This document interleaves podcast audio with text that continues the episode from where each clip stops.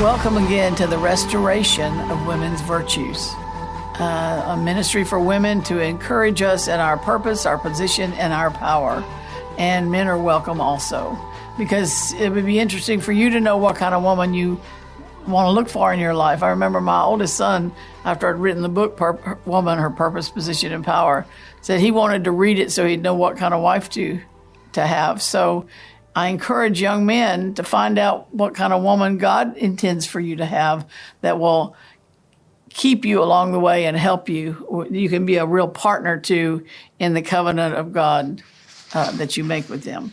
So um, you can get them in our office. You can get them on our webpage, womensvirtues.com. Uh, and so just let us know. We have Woman, Her Purpose, Position, and Power. And then we have Woman Imagined, which is a workbook that uh, has you look up scriptures. Uh, it, it, it takes you through the things I went through as I was learning this. The first book is more about what I was learning as I was learning it. You know, I was learning and changing. It's about my testimony. The second one is more about the study side of it, where you can look it up and get your revelation for yourself. So, um, but we've been talking about based on the fact that woman, her purpose was, you know, you go back to the original plan. When did the woman come forth? It's not good that the man should be alone. I will make and help helpmeet for him. The word for means to declare and tell. And, um, and, uh, I think there's another word there, but I can't bring it, bring it to manifestation or make it obvious. And, um, that's the original purpose of the woman was to declare and tell, which I like to say, women, we were brought forth to talk. And that's why I think the devil wants us to sit down and be quiet, is because he knows we're dangerous when we stand up and talk. Because remember last time we saw the dove that the the um, anointed leaf was in her mouth. The last couple of times uh, we looked at that in Genesis chapter eight. It was a female dove, and she had a, a an, a an olive leaf, which would be a representative of a fresh anointed word in her mouth. So when women get a fresh anointed word in their mouth, they can stop judgments. And so we want to uh, participate. What is it? Be prosperous and participating in the return of Jesus Christ. Amen. And we saw in Galatians chapter 4 that when, and when it was the fullness of time had come, Jesus, born himself of a woman, made in the image of God. So um, we play a, a, big part. I think women and children play an initial big part in the return of Christ, and then the men play that part of overseeing and protecting and providing in the situation. So we all have our parts to play. We all have our places to be, and it's important that we find out what that is and get in them. You know, when the the battle's getting hotter and uh, the um, the the time is drawing closer, and as the time grows closer, uh, the intensity of it will get greater. And so, being in the right place, it's kind of like you know when you know a storm's coming, you go out and you batten down the hatches, you batten down all your um, patio furniture, you tie it down, you put it down, you move it around, you get it in the right place so it can't be hurt. And that's why God wants us in our proper places. So his word can run through and run a free course through us. And um, we'll be delivered from wicked, unreasonable men who are not of faith. So we've been looking in uh, in my my little outline I have of the power in the Word of God, and we've looked at John chapter one verses one through five and John 1, 10 through fourteen. The main things there were all things were made by Him, talking about the Word which we discover later on is the Word is made flesh and dwelt among us. So the Word is Jesus. Jesus is the Word made flesh. And all things were made by Him, by the Word, or in Him. Without Him was not anything made that was made. And then in the, in the 10 through 14, it says, um, He was in the world, and the world was made by Him, and the world knew Him not. Many received him. They gave him power. To, he gave them the power or the authority to become the sons of God. And the word was made flesh and dwelt among us. And uh, nothing that came into being came without him. So if you want to know how to be creative in your life, learn the Word of God and learn how to speak it. Well, you, you don't have to learn how to speak it because you know how to speak. Uh, what we have to do is get disciplined in our mouth and get disciplined to speaking the Word of God. And when you hear yourself say something outside of the Word of God, just repent right then and say, Nope, I'll put that under the blood, Jesus. Ask you to forgive me and then correct it. But don't take it lightly because uh, I heard, you've heard this old tale sticks and stones can break my bones, but words can never hurt me. That's not true. Words can hurt you. That's why witches and people, warlocks, put curses on people. Words can hurt you. And when you speak against somebody, see, words are spirit and life. Uh, Jesus said, My word is spirit and life. Uh, our words are spirit. They're spiritual, but they're not life a lot of times, unless we're speaking God's word. And so, um, uh, even though you say sticks and stones may break my bones, but words can never hurt me. Well, the spirit in that word travels, and some people are very sensitive and will pick up pick that pick up that notion. Uh, maybe not the exact verbal sound of it, but they just sort of have a knowing. It, it's, it's affecting them spiritually. It can affect them spiritually. And so it's important that we watch what we say. And um, so then we're going to look at John 17 today, talking about the power that's in God's Word. Uh, first, though, the, I wanted to read out of Mark chapter 4 and verse 39. I love this, and this is something that's spoken to me. I mean, it's just, it's increased my faith so much about speaking the Word of God. And it's in Mark chapter 4, verse, I'll start with um, 37. Jesus was in the boat with the disciples and there arose a great storm of wind, and the waves beat into the ship so that it was now full. And he was in the hinder part of the ship, asleep on a pillow. And they awake him and say unto him, Master, carest thou not that we perish? And he arose and rebuked the wind and said unto the sea, Peace be still. And the wind ceased, and there was a great calm. And he said unto them, Why are you so fearful? How is it that you have no faith? And they feared exceedingly and said one to another, What manner of man is this that even the wind and the sea obey him? Well, this is the Word made flesh. Remember, in the beginning was the Word, and the Word was with God, and the Word was God. And it's it's the uh, Word made flesh dwelling among them. And so we can put the Word in our mouth and make the Word be flesh again and accomplish things like this. I don't know if you've ever spoken to the tornado or to the hurricane or to the winds and to the rain, but I have, and the the more I do it, the better I get at it. I wasn't always all that good at, at first, but I do remember years ago um, experiencing that, even when when I was a baby Christian, and um, I just was believing that the Bible meant what it said, and so uh, when you're a baby Christian, you do that. When you grow up a little bit, you start wondering if you're right or not, and then you get in doubt and unbelief. But um, he rose. He arose, verse thirty nine, Mark four thirty nine. He arose and rebuked the wind and said unto the sea, "Peace, be still." Now, the word rebuke there means he censured it, or admonished it, or forbid. He censured, admonished, or forbid uh, the wind. He rebuked the wind, he censured it, he admonished it, and he forbid the wind. And the word rebuke there uh, is is in the um, Greek epi. It means superimposition, and to impose pl- uh, a place or set over above or something. So he superimposed the will of the Lord or the the will he was carrying. See, Jesus said, "I only do what I see my Father do." I only speak what I hear my father speak. So obviously, he heard his father speak that, and he became the father's word made flesh. And so he, sp- he spoke to the wind and he rebuked it, he admonished it, he forbid it, and he superimposed his determination of that. He took that word and superimposed it over the wind, and then he re- dealt with the results. He said, to the, to the sea, and said to the sea, Peace be still. So whatever the wind had caused, he dealt with that also. So he superimposed the will of God over the wind and made it stop. He admonished it.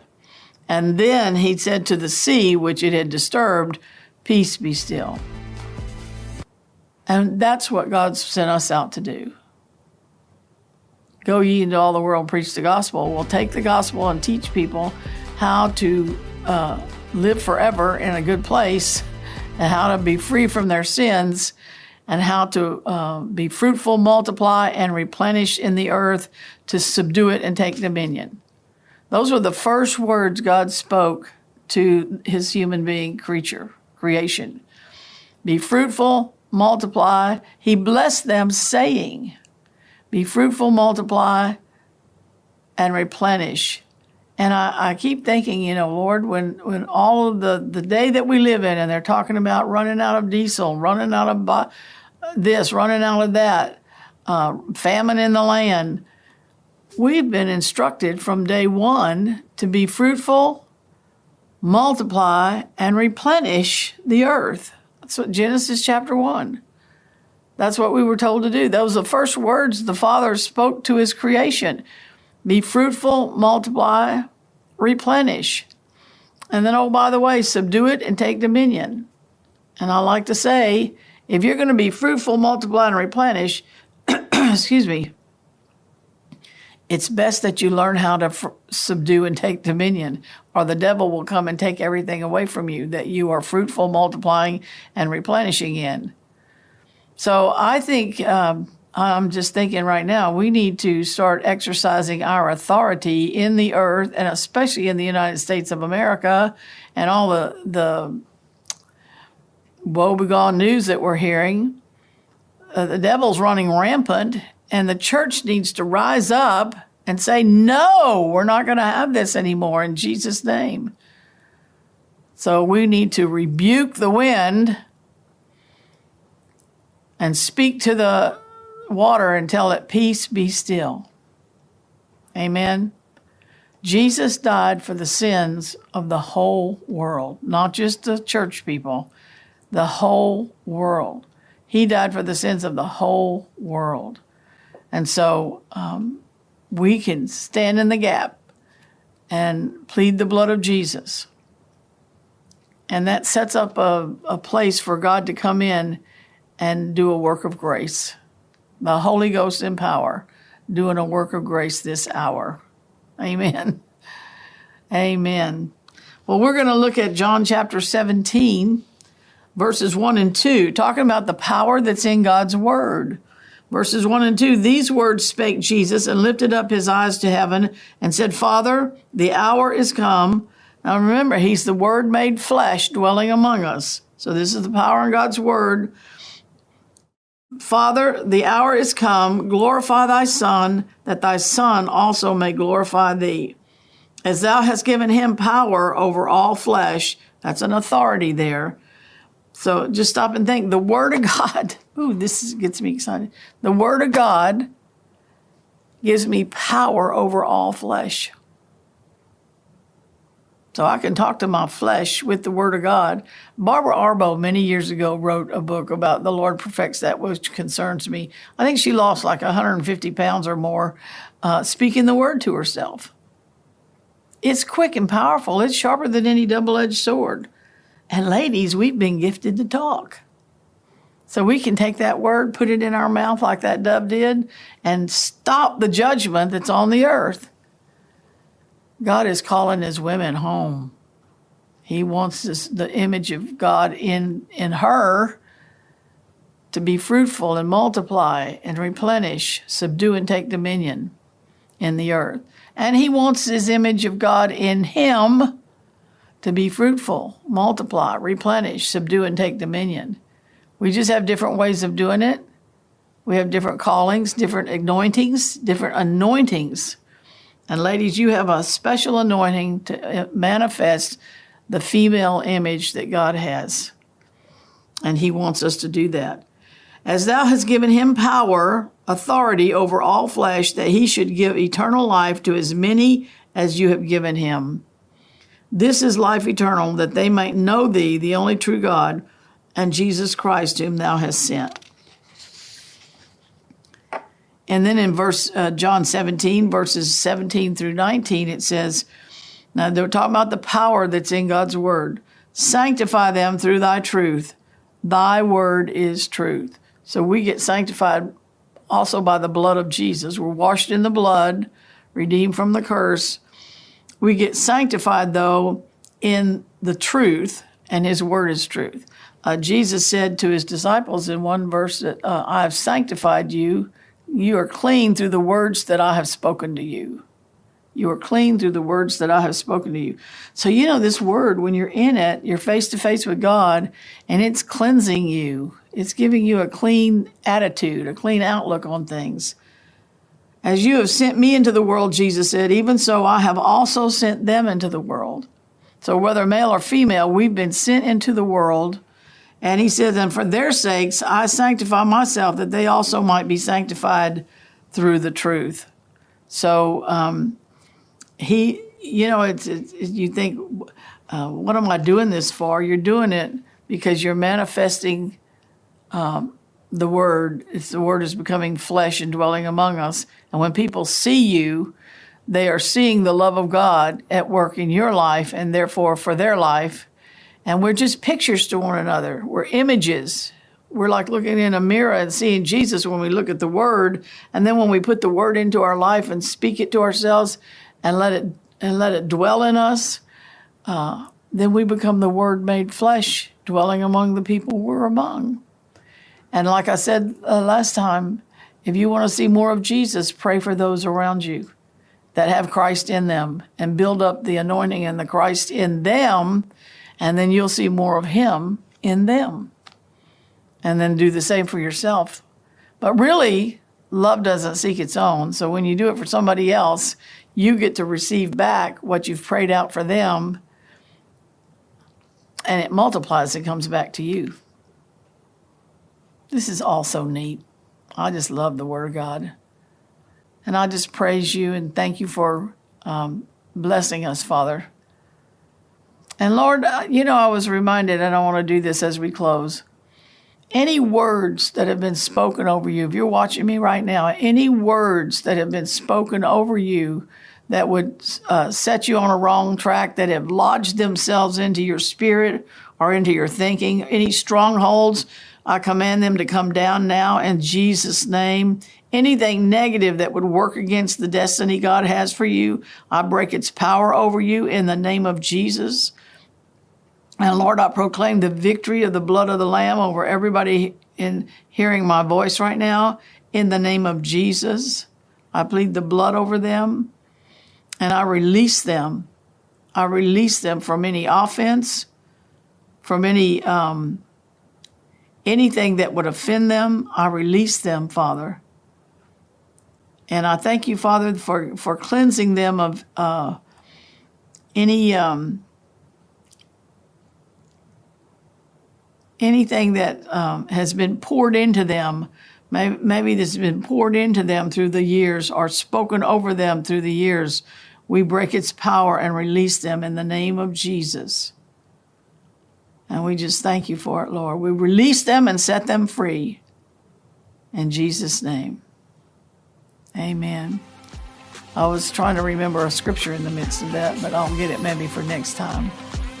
So you have a great day and tune in next week. We'll see you again. God bless you.